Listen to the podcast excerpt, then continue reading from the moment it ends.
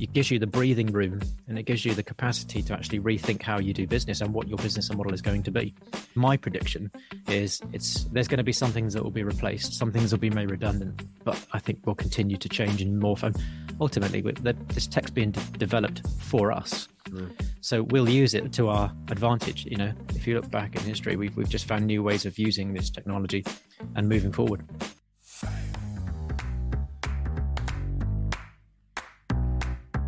Set the world to rights. Set the world to rights. That's it. What it is. Hello and welcome to Tech for Finance, where we help finance professionals leverage technology to level up their lives. I'm your host, Adam Shilton, and once again, we are joined by Dan Lawrence at Bots for That for this week's This Week in Tech podcast. Now, don't forget to subscribe to Tech for Finance on your favorite platform, and don't forget to subscribe to Dan's podcast, Beanies in a Pod, as well. But good to have you back, Dan. Thank you, Adam. Good welcome. Good morning to you. Hope you had a good weekend. Yes, no, all good. And for anybody that's wondering why the video looks different on this episode, it's because we've switched back to Zoom again because of Dan's hardware issues. Now, let's not set my hardware issues. Now, this is not fair. Now, we've tried this 3 weeks in a row, right? Squadcast. And it always is. In fact, I was using it during lockdown and it was brilliant. And I used it on a Mac. And recently, when we started up again, the first week it didn't work. So we went to Zoom. The second time, it worked perfectly. And this morning I went in and it came up proudly. And it had one of those like emoji salute, explosion kind of celebration memes on it. Yeah. And we proudly now support OS devices. And it was promptly followed immediately by another message saying your devices are not supported. So well done, Squadcast. Back to the drawing board on that one. Well done. Yeah. Yeah. Well, all good. Well, we have, because we use the free version of Zoom because I'm tight 40 minutes. So if there's any awkward cutting when we restart the meeting, it's all right. I apologize. No, we'll make it work. But I had a relatively tech-free weekend actually as well. Oh yeah? Yeah, it was my wife's birthday. So we were off down in the countryside, down at the seaside and away from all tech, which is quite nice actually. Nice break. Mm-hmm. Yeah, no, it's nice to get away and have a bit of a detox. I think people know I used to be an avid listener to the Tim Ferriss podcast. Okay, yeah. You think about podcasts, you think about Tim Ferriss, right? And I think he used to do it on a Saturday, where the rule was absolutely no devices of any sort. But I'd say difficult to put into practice now, right? Well, from judging from your first agenda item, it's about to become even harder, potentially. Nice little segue for you there. Yeah, well, we talked about your Apple hardware having issues with compatibility. But no, the first topic of conversation is the Apple Vision Pro, which is a bit of hardware. It's one of those headsets similar. It looks a bit like those Oculus, doesn't it, Dan? You know, that used to use for that the kids still use for the gaming. I'm sure adults use it as well. I don't fall into that category, but no. It looks like a set of goggles. It's in the same category as the Microsoft HoloLens when that first came out, I believe. HoloLens, though, and I'm sure it's improved, it was incredibly bulky when it first came out. It was less a visor than a helmet, I think. So it was absolutely massive. But I think Apple, in true Apple style, have done their thing of making it smaller and, I don't know, prettier or whatever. But I saw a picture of it. And it kind of looked like one of those modern, you know, when you had the like steampunk type stuff. It almost looked like a white steampunk set of goggles on the front of your face. But the reason I saw it is because Microsoft just announced their compatibility of the Office applications within the Apple Vision Pro. So which means it'll be another 6-7 years before it actually works. Sorry, it's true. Facts. The name of the post was something like "Pivot tables will never be the same again," or something like that. But I'm looking at this. Well, I hope not. I really do. Well, I'm looking at this and I'm thinking that the whole premise of it is it's like an augmented reality setup, isn't it? So, and again, people will keep me true on this, but I believe it doesn't block out your surroundings. It doesn't. Yeah. within your surroundings? Yeah, I've been following it for a while. Okay, I've seen a few. I won't mention their names, but you know, the few major tech influencers on YouTube. There's a few really big ones, and there's one in particular. We were actually watching it last night with my son, and he brought it up because he said this is the best one I've seen yet. And it was a guy who was literally went out for the day around a major city, and he wore the whole thing for the whole day on the train, walking around, sitting around in the city. And they showed the views, and it literally was, he was just sitting there with, it was actually, it's effectively seeing the real world, but through a lens with something else super injected on the front of it. So you can see everything else around you in the same way that you normally would, but you've then got virtual reality beamed on top of it or interfaced into it. So you can see your Apple, your typical app screen in front of you. You can dial things up. You can have Netflix on the side. You can still see people around you. It looked quite good, but I'm still not quite sure. I remember when I must have been about 9 or 10, maybe a little bit less. And we went down to our local tech store because even then I was into the tech. And this guy said, "You'll never see this. This is the next big thing. Everyone's going to be wearing these." And it was a sun visor, plastic sun visor, like the old plastic ones you used to get, with a radio around the front of the top and an aerial that came up and like a mug. I bought one. And you know what? The only person I ever saw wearing one was not even me. I took it out once. I thought, oh dear, what have I done? Oh, and I'm not sure that this isn't one of those things. I think the concept is interesting. I just can't see myself wearing one. It's not until it gets like to the extent where you've got something like this, proper like lenses, like glasses on, maybe that'll work, but I don't know. I'm not sure I'd still want it. I don't think it's going to be for us. And I use us in the broader sense of old people. Yeah. the people that are used to the mice and the keyboards. And obviously there'll be outliers, people that are hell bent on making sure that they do evolve. But I think it's going to be more relevant for my kids because, they spend their time stuck in iPads as it is anyway. But take me as a personal use case, right? I am clumsy. Yeah, that's my default. I'm not particularly coordinated. The music stuff's fine, but I don't have to move myself in space when I'm playing an instrument. Either I'm sat on a piano stool or I'm sat on a chair, right? Yeah. But the whole concept of having something on me that is blotting out parts of my vision... If I'm in so the office here, right, could be a good setting because I've got lots of white walls, so in theory I could project all over my office from my chair, which is fine. Okay. And that could sort of solve the problem that some people have in terms of multiple monitors. Some people have these sort of ginormous, almost like stock trader setups, right, where they've got everything on different screens. But therein lies another problem because I can't multitask. So I deliberately have one screen so that I can just have one screen of work at a time. And I'm still a sod, so I still do the, the Windows tab to flick between screens and all that sort of stuff. I'm always trying to find ways to distract myself. So I need to get back into the app blocking and that sort of stuff. But for me, it would definitely be information overwhelm, and I've seen videos of like kids sitting on the tube with these visors in front of them. And I'm just... It's that integration piece that I think you're pointing to there. It's the how does it evolve to the point where it does become part of our day today? And I think for youngsters who don't want to speak to each other anyway, it might not be an issue. But for me, I'd struggle. Yeah, I mean, ultimately, multitasking is actually a myth anyway. We it's been proven we can't actually do more than one task at once anyway. Yeah. So therein lies a significant danger.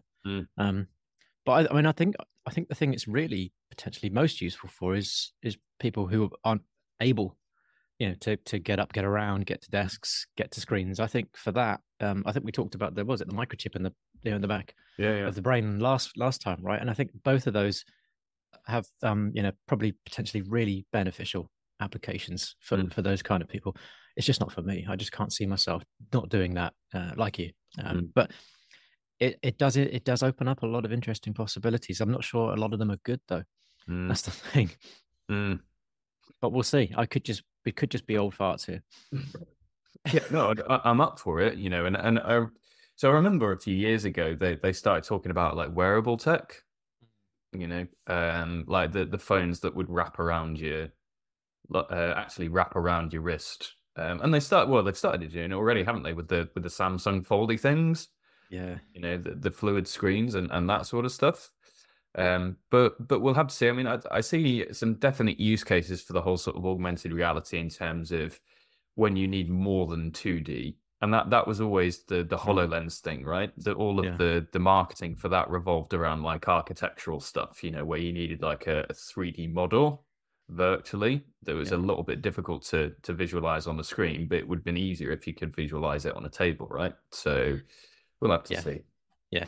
I mean, the biggest, I think the most significant downside is if you've seen someone wearing one of these things and they're sitting in an almost empty room, waving their arms around, they look like complete, can I say dicks?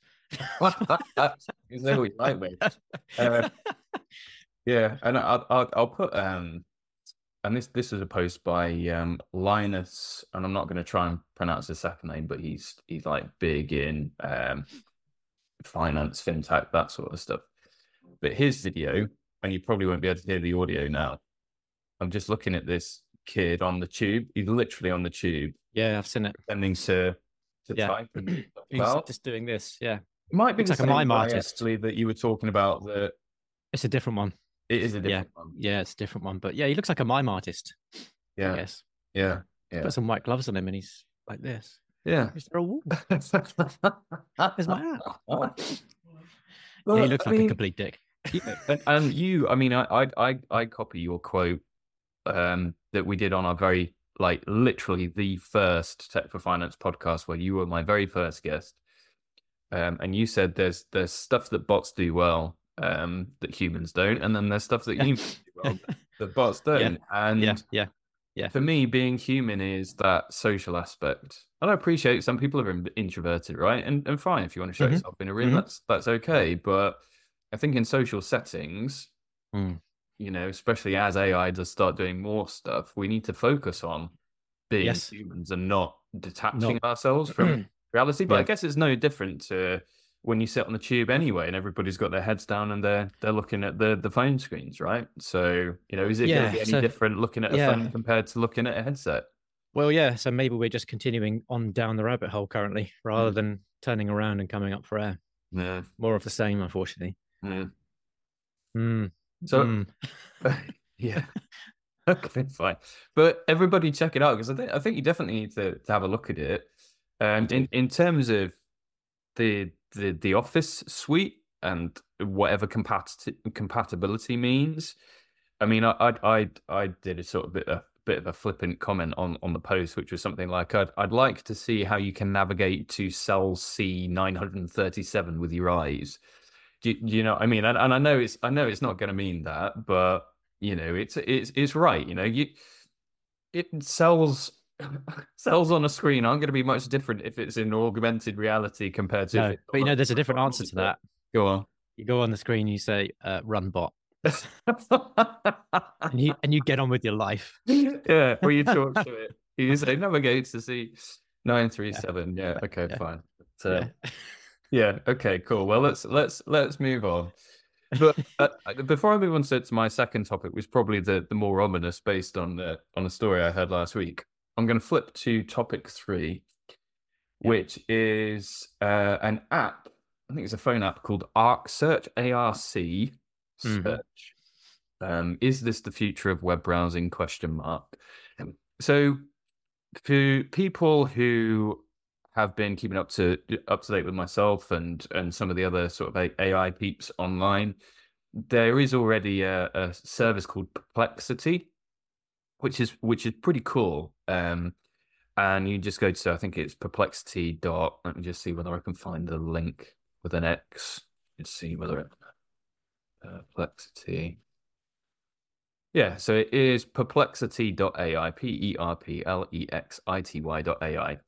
And that is an AI search, and it actually works pretty well. So instead of you Googling and having to, you know, trawl through lots of different search results that maybe, you know, push with loads of ads and loads of irrelevant information or lots of marketing bump, you can just ask Perplexity about a topic and it will bring back some pretty concise results based on your search term. And what's nice as well is you can change the search type. So you could say, I want to search Reddit or academic articles or fill in the gap. Yeah. Mm-hmm.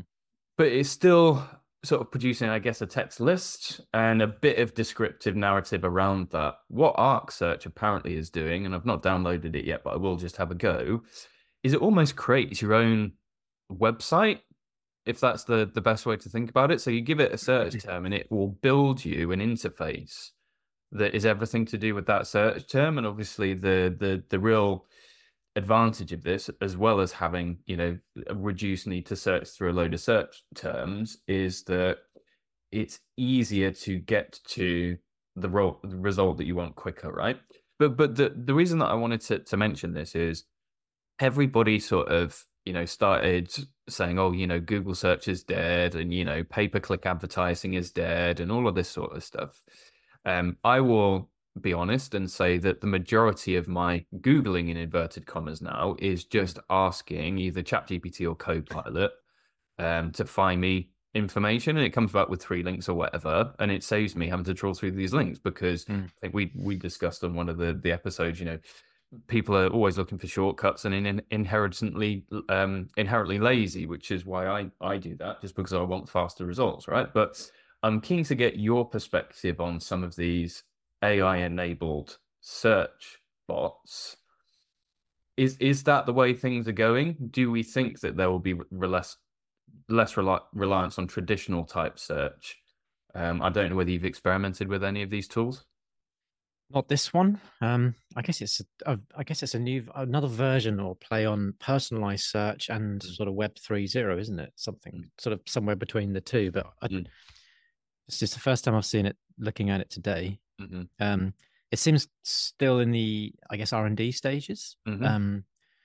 So if it's not going to have any of the clutter, it's not going to have any of the ads and pop-ups and all the junk that we all hate. I wonder what model it's going to be commercially, because ultimately 80% of revenues from most of the just kind of websites all comes from, you know, advertising, right? Yeah, at least if not more.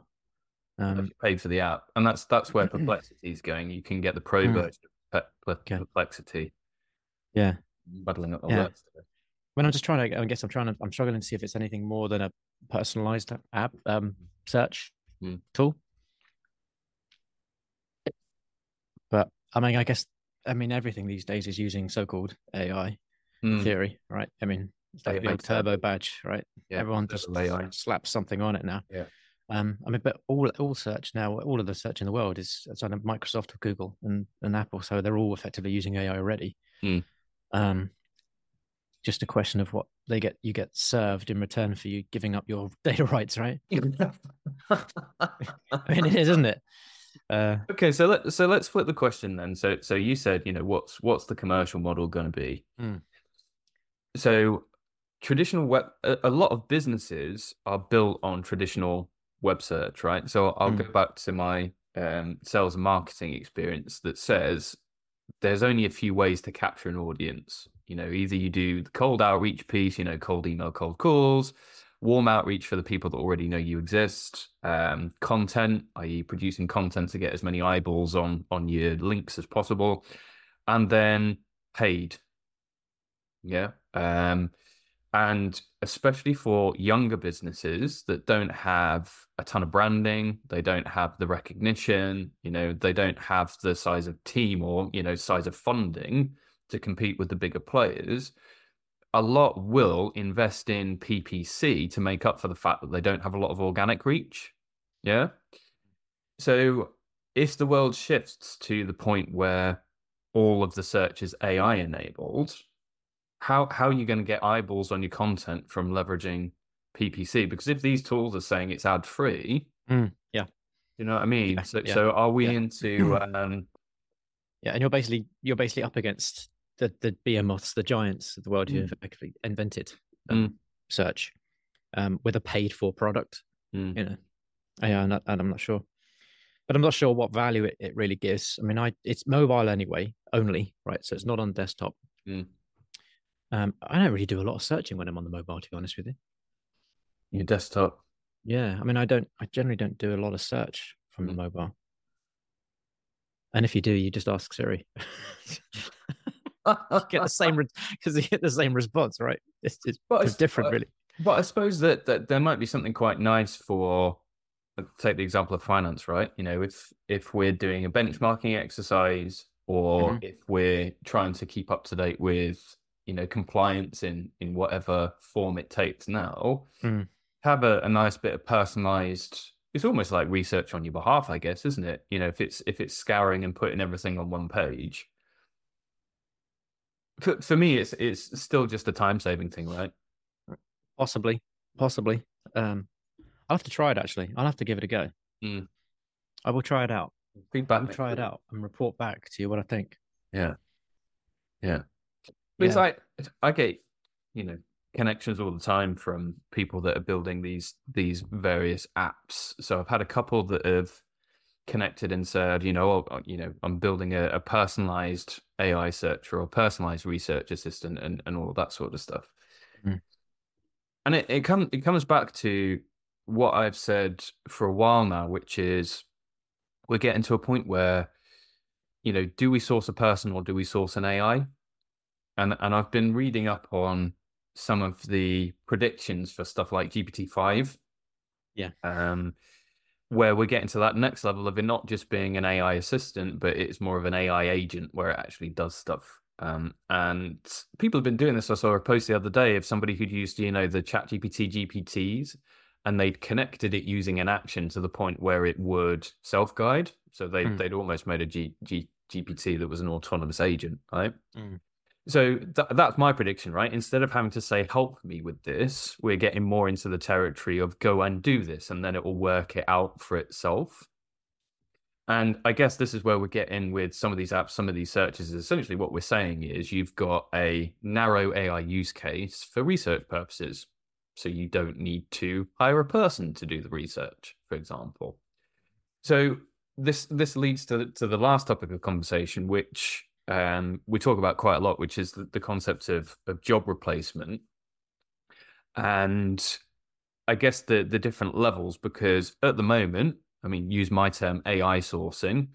If I think of a niche use case, I think in terms of meeting notes, for example. Yeah, so have like a Teams Premium or an Otter or whatever it has, acting as the person who's sitting in on the meetings and doing the minutes and then doing the summary for you. You know, again, we're replacing the need to have an assistant in the room that's manually taking the notes for us, right? So that's sort of I guess, an easy to understand example. We've got Arc Search being like a personalized AI search to save you having to, I mean, depends how advanced it is, but saves you having to employ a research assistant or something like that.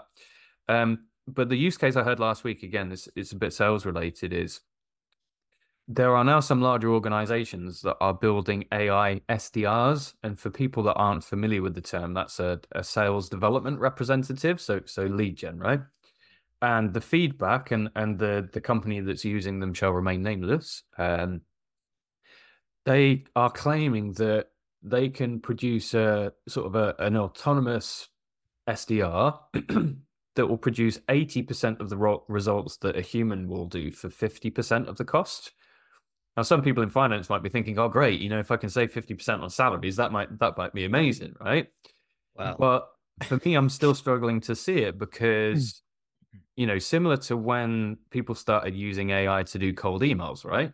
A couple people got fools, but then within a few weeks, people started seeing the clues and became wise to it. It's the same with AI-generated comments on LinkedIn and all that sort of stuff. So is there a window of opportunity that's short-term whereby companies can do this sort of thing without people knowing, or is it going to be a case where it might work for a week and then people become wise to it? Because for those sorts of scenarios, I can't, maybe it's just me, but I can't remove the person from that situation.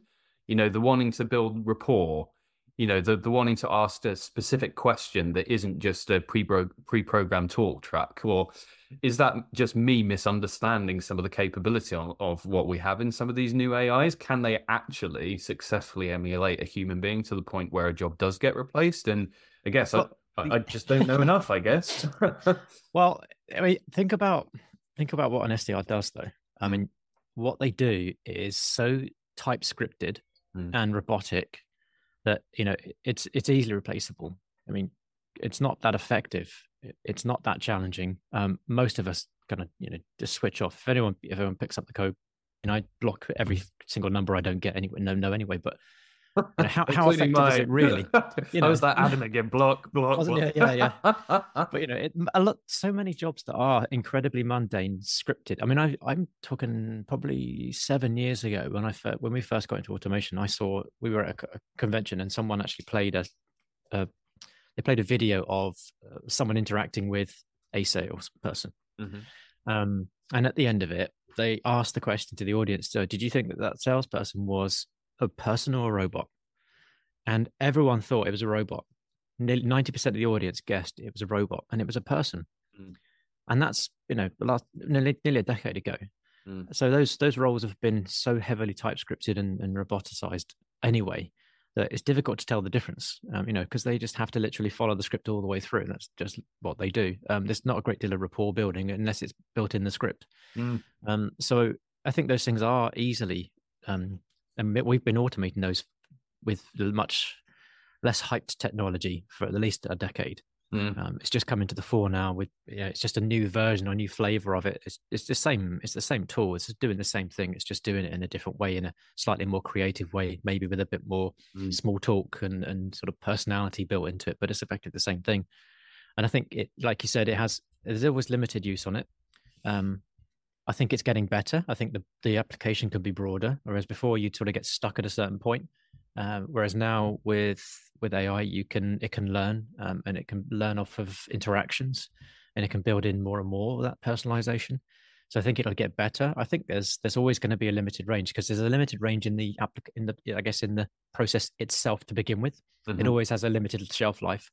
So I think the more that it can adapt, the better. But I think it's always an augmentation tool anyway, because you never want to just rely on just one thing, because we become fairly immune to these things quite quickly. So I think it's always an enabling, and it's always an augmenting kind of approach you take with it, and you keep finding and testing new ways. And I think that's a great way to actually test out things that might work, because you can build things very quickly and actually maybe discover approaches that are more successful, and then you can throw people on it to accelerate it and build on it and do more, because the AI can learn not just from what the AI sees and does, but it can learn from what the people see and do as well, and because it can track all data.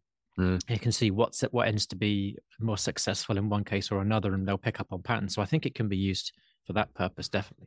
And whether that's sales or whether it's customer support as well, any interactions, I think really from a business, I think it's always a good thing to have. I think it's obviously getting much more affordable now as well, which is probably the best thing about it, because it's no longer the domain of only the very large enterprises. Mm. SMEs can now get their hands on the same tech and get the same sort of results. But I think, when you say that it gets the same results for half the price, but generally speaking, a lot of those results generally are quite low anyway, right? So it's a numbers game, because you make 1,000 calls, you get 10 responses. So whether it's bang for the buck, I don't know. But, hopefully you can take those people and actually generate more value in the business from either not having them there or putting them onto things that we're better at. So the challenge that I will give to this is, you have to be a pretty rubbish SDR to be replaced by an AI right now. Yeah. And people might disagree with me on that. But I'll use an example. So yeah, I mean, if you've got a commodity product where it is a volume play and it is literally just repeat, deliver the script, send this email, do whatever, because I'm sure the AI can do a phone call, it can probably send an email, it can probably do whatever, right? I'm not disagreeing with that. But then when you take more complex type solutions, so my background, as people know, is finance software and ERP systems. It's never just a single talk track, because it is a fundamental change to the people that run their business. And if people do engage in those sorts of conversations, then they want to trust that the people that are speaking to them know their stuff, for example. So a more seasoned SDR or BDM or whatever the silly acronym is, will always take into account research, so what position is that individual in right now? Are they part of a growing company? Are they likely to be struggling with having to hire in a difficult market, for example? Will that be a reason to invest in tech over people, for example? Or, are they new to the role? Are they going to be embarking on these sorts of projects. So, you know, a seasoned SDR will use that contextual research and use that as a door opener and his ability to obviously mold the conversation to the situation that individual finds themselves in. And I can't see right now that an AI is going to be able to get under the skin and do all of that research to be able to then deliver a tailored message in an effort to make sure that they are having the right conversation instead of a script. But I guess it varies industry to industry, right? Yeah, possibly. I think coming back to the augmentation, though, I think it's one of those things where you still want those really experienced and expert BDMs and SDRs, ones who can really open doors and build relationships. What you can use the AIs for is you may play a different numbers game. So rather than having lots of people sitting there going through the scripts and trying to filter through thousands or tens of thousands, you can use the AI to filter it quicker, faster, cheaper, with probably more context and more granularity for more experienced people to take that over and then close things. I think that's probably where it probably settles. You know, you use the tech to filter through, to get through numbers, you know, with much greater speed and accuracy, but with providing more context. And then you're handing it over to someone, because people probably don't really want to be closed by an AI. They probably want to have a conversation with a person when they come closing time. You know, you want to do that. So an example, so moving this into more of a finance discussion rather than a sales discussion. I've talked previously about some of the things that a company called Glean are doing. I've given them a shout out before. I'm hoping to have Howard on the podcast, to be fair. He's the founder of the business. Anyway, they've got an AI accounts payable platform, right? So it does all the standard stuff that you'd expect from an AP platform, but they put a lot of weight on their ability to benchmark similar spend. Yeah. So if you are spending X with this supplier, we know that on average other companies spend Y with this supplier. So they can then give indications as to whether they might be overspending or not. So I guess the crossover here is you are equipping, when we talk about augmentation, your either finance or procurement team with a better ability to negotiate if they know something. On the flip side, the people that are actually supplying might get annoyed because they don't want their pricing to be benchmarked. You see what I mean? Yeah. But that is more in line with the augmentation piece that you mentioned there. You know, what we've not got is an automated procurement specialist that phones up suppliers and runs through a script in an effort to negotiate better rates. You know, maybe that's an idea. Maybe I should build that. Well, you know, on the flip side, the seller can also use the same tech to pitch and negotiate from their perspective too. And all you end up with is two AIs arguing with one another effectively. Yeah. Ultimately, it comes down to two people again to say, right, okay, well, we've both laid all the cards on the table. This is where we're going to settle up, right? I mean, that's ultimately where it comes down to. Because ultimately what you're going to do, just basically connect up the two AIs and say, well, we'll leave them to get on with it. Let's go and have a cup of coffee and we'll see what they decide between them. Maybe. And is it... You know, and this, I think our world is going to become increasingly more meta. I think people are going to end up two steps removed from the stuff that's actually going on. You know, I mean, we joked about it when we originally started talking about using AI to generate emails for you. I'll just hook up my AI with your AI, and they can have a bit of a chat about it. Maybe not for emailing. I think I see a definite use case when it comes to calendar scheduling. I'll just hook you up with my AI assistant, and then they can talk about moving diaries around to facilitate. I think that's a better. And you don't even need AI for that. I mean, we've already built one of those years ago. Right, same sort of thing. There we go. Just small plug there, but you know, yeah, that's why not, right? Because if you're away on holiday and you get 5 requests come in and it's already taken, well, what do? You know, you have to wait for them to come back. But you know, yeah, absolutely, it should be able to find the next available slot that you know that put it in. That should work, but yeah. So, yeah, I mean, we could talk about it forever and a day, and I suppose, and I've seen quite a lot of this recently. So, I'm a Gartner Peer Community Ambassador, which is cool, and it's a great community. And again, I'll plug Gartner because there's a lot of really good discussions going on in that community. So it's like Gartner's version of LinkedIn for, you know, I mean, I think you've got to pay obviously is the way for some of the more interesting data and some of the reports that you get through the community. But I think the base level where you can sort of connect and get insight from the community is free. Mm. But there was a lot of talk at the end of last year around Gen AI use cases, but there were also a lot of questions for people that were scared of the consequences of generative AI. And my comments to those posts were always, look, think in terms of augmentation rather than replacement, right? Yeah. And I think, coming back to the point that I mentioned earlier, there will always be room for smart people with specialisms, with expertise, and so on and so forth. But I think there are going to be more opportunities to source to an AI, you know, because if you think about it, right, and I've done this before, take a platform like Upwork, yeah. I don't know whether you've used Upwork before, but Upwork is the ability to find contractors, virtual assistants, all of that sort of stuff. So actual people, the advantage you get is they might be in a different region whereby, you know, salaries are lower, you know, or money goes further. So instead of paying, you know, somebody in your region 50 quid an hour or 100 quid an hour, you pay somebody $5 an hour, you know, because they're either based in India or the Philippines or whatever, just by way of that, the cost of living over there being greatly lower, right? Yeah. But what you find, it's so tricky finding quality talent in a pool of so many people. Yeah. So you've got to have quite a good filter when it comes to selecting the sorts of contractors that you want to use. And of course, you know, they are reviewed, you know, so obviously you go with the ones that have a better track record, right? But you've still got to explain in quite a level of detail what you want them to do so that you don't pay for poor quality work or you don't pay for the wrong output, right? And Dan, I'm going to have to stop this and we're going to have to... Oh, just that we're 60 seconds to go. All right, so we'll do that now.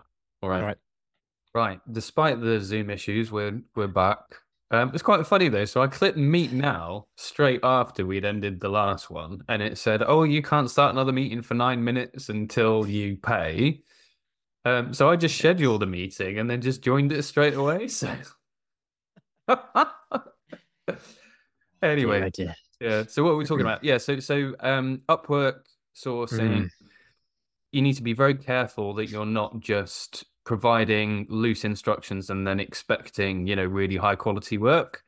And I think that will play forwards in the form of outsourcing, then AI sourcing. And we're already seeing this with the GPT store where people are building stuff for specific purposes, right? But I think it will just become next level where these AIs can do more and more advanced stuff that a basic human resource could do. So whether that's tax compliance, you know, I've got an AI that knows about tax compliance. It knows what your regions are. It knows what all of the various tax codes per item type are. So it'll go do its thing, run away and all of that sort of stuff. So that's my prediction anyway. As to how long it takes to get to that point, I don't know, but... Yeah, I know. And I'm, to be honest with you, since I got into what we do with robotics, you know, it's always been a case of the thing that people have always talked about is job losses. You know, it's an inevitable part of technology. Yeah, I mean, ultimately, you know, some jobs will be, some things will be replaced or, you know, they'll become redundant. I think whether they become redundant through not being required or be redundant because they'll be, don't need to be done by a person anymore. That's probably a good thing in a lot of cases. And I think if you think about parallels, you know, our need to travel hasn't gone away in, you know, 400 years. Mm-hmm. We just find new ways of doing it, you know, but the need to travel hasn't disappeared. And I think the need to do things, to build businesses, to provide services, to build products, those things aren't going to go away. We'll just have new tools and better tools to do things in a different way. But those things will always be there and we'll always need people for certain things because ultimately we're not selling two machines, we're selling two people. It's people that buy things. And so there'll be ways and things that we'll do differently, certainly. I think people who know how to use the tech will probably have a brighter future than those who turn their back on it. I think that's probably true.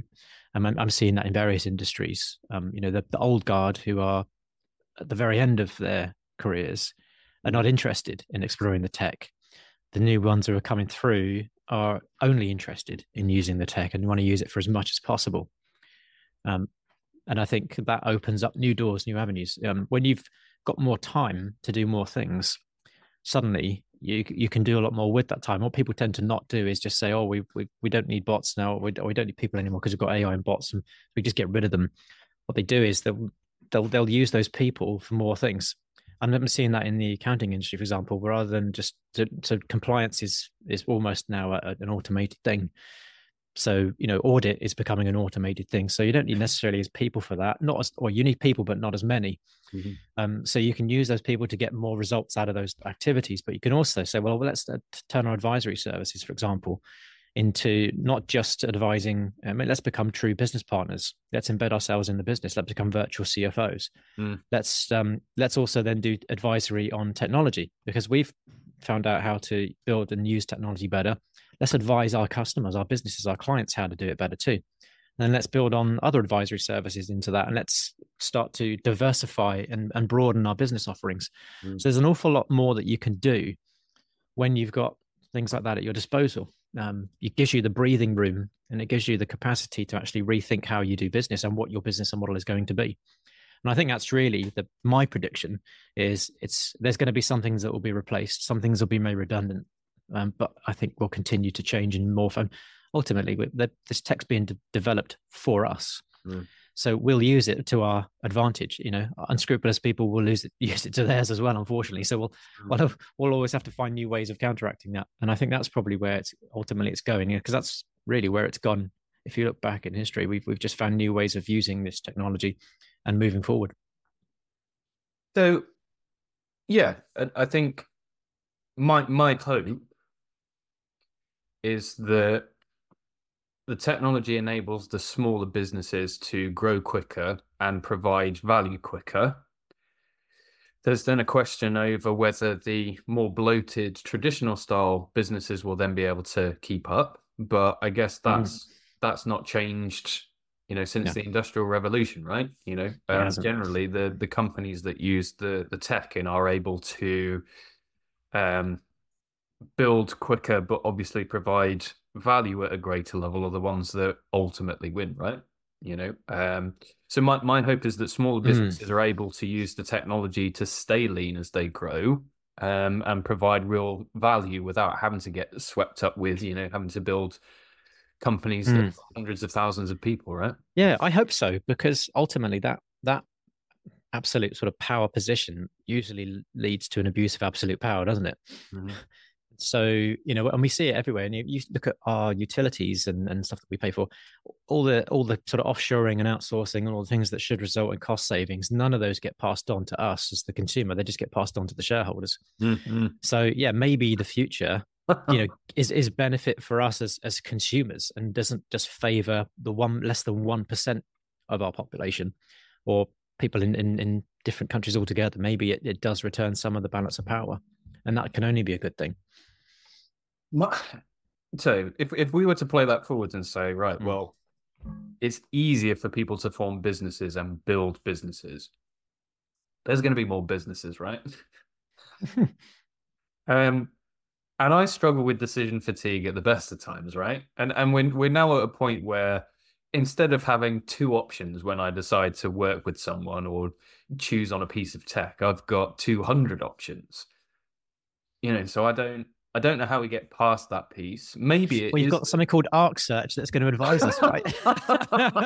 Coming back to the beginning. And we'll be sitting there with our Apple Vision Pros doing this. Which one should we use? Arc Search. Okay, brilliant. We'll use that one. But I mean, maybe the future is more niche. I don't know. You only want to use this because these guys work with these businesses and, these sizes and shapes, right? Well, maybe there'll be more referral business as a result. We won't be as reliant on the old, PPC and that sort of stuff. I don't know whether you agree with this either, but I've also seen an increase in the volume of fractional services as well. And I guess in the UK, definitely. That's just part-time or interim, right? Yeah, fractional CFOs, HRs, HROs, CRO. Yeah, it's brilliant. And in fact, it's a good thing. I think it's a good thing. Because Because the way that I see that is you end up with like more of a modular business, I guess. You know what I mean? It's almost as if you're kind of the brain that just connects up all of these various different skills. You know, yeah. Partly. I think there's always a core. You know, I think what you do, because normally what you do in your startup, you sort of build a core team of experts in all the different areas that you need. And as you grow, that core team grows a little bit broader, and then you start filling the lines of hierarchy underneath it to deliver. But ultimately, that lines of hierarchy can be approached differently. Mm. So you may have a smaller hierarchy, a flatter organization with more tech, doing more of the grunt work, and so fractional part-time folks filling in certain roles, or I think there's this. It definitely opens up the possibility for different structured organizations in futures, different ways to grow. Different ways to grow a business from the ground up as well, and so it makes growing and accelerating and scale differently. It will affect investment. Mm-hmm. So there's a lot of things that could flip and change with what we're seeing now in the future, but only time will tell. But having going through it, I could definitely see how we've done things differently now than someone would have done 20 years ago and 20 years before that. Mm-hmm. So it's an interesting way that things are proceeding. Definitely, it's definitely opening up opportunities that weren't there. So how do we advise maybe younger people in finance that don't have enough experience to become fractional yet? They might be good with tech, right? But it's always the same, though, isn't it? I mean, even when you're not fractional, when you're in your first year, you still don't really know enough to be truly valuable in lots of fields. Mm. I think actually in some respects, and I learned this as well when I became a consultant early in my career, I probably learned more on the consulting field than I did sitting in a job for 10 years because I saw so many more things. I was around the table for so many more discussions than I would ever have got exposure to. So I think actually going fractional early can be a huge advantage. You just have to accept that you're not going to be where you'd like to be, but that's probably a curse of the young right now anyway. They all sort of want to move faster than they can possibly go.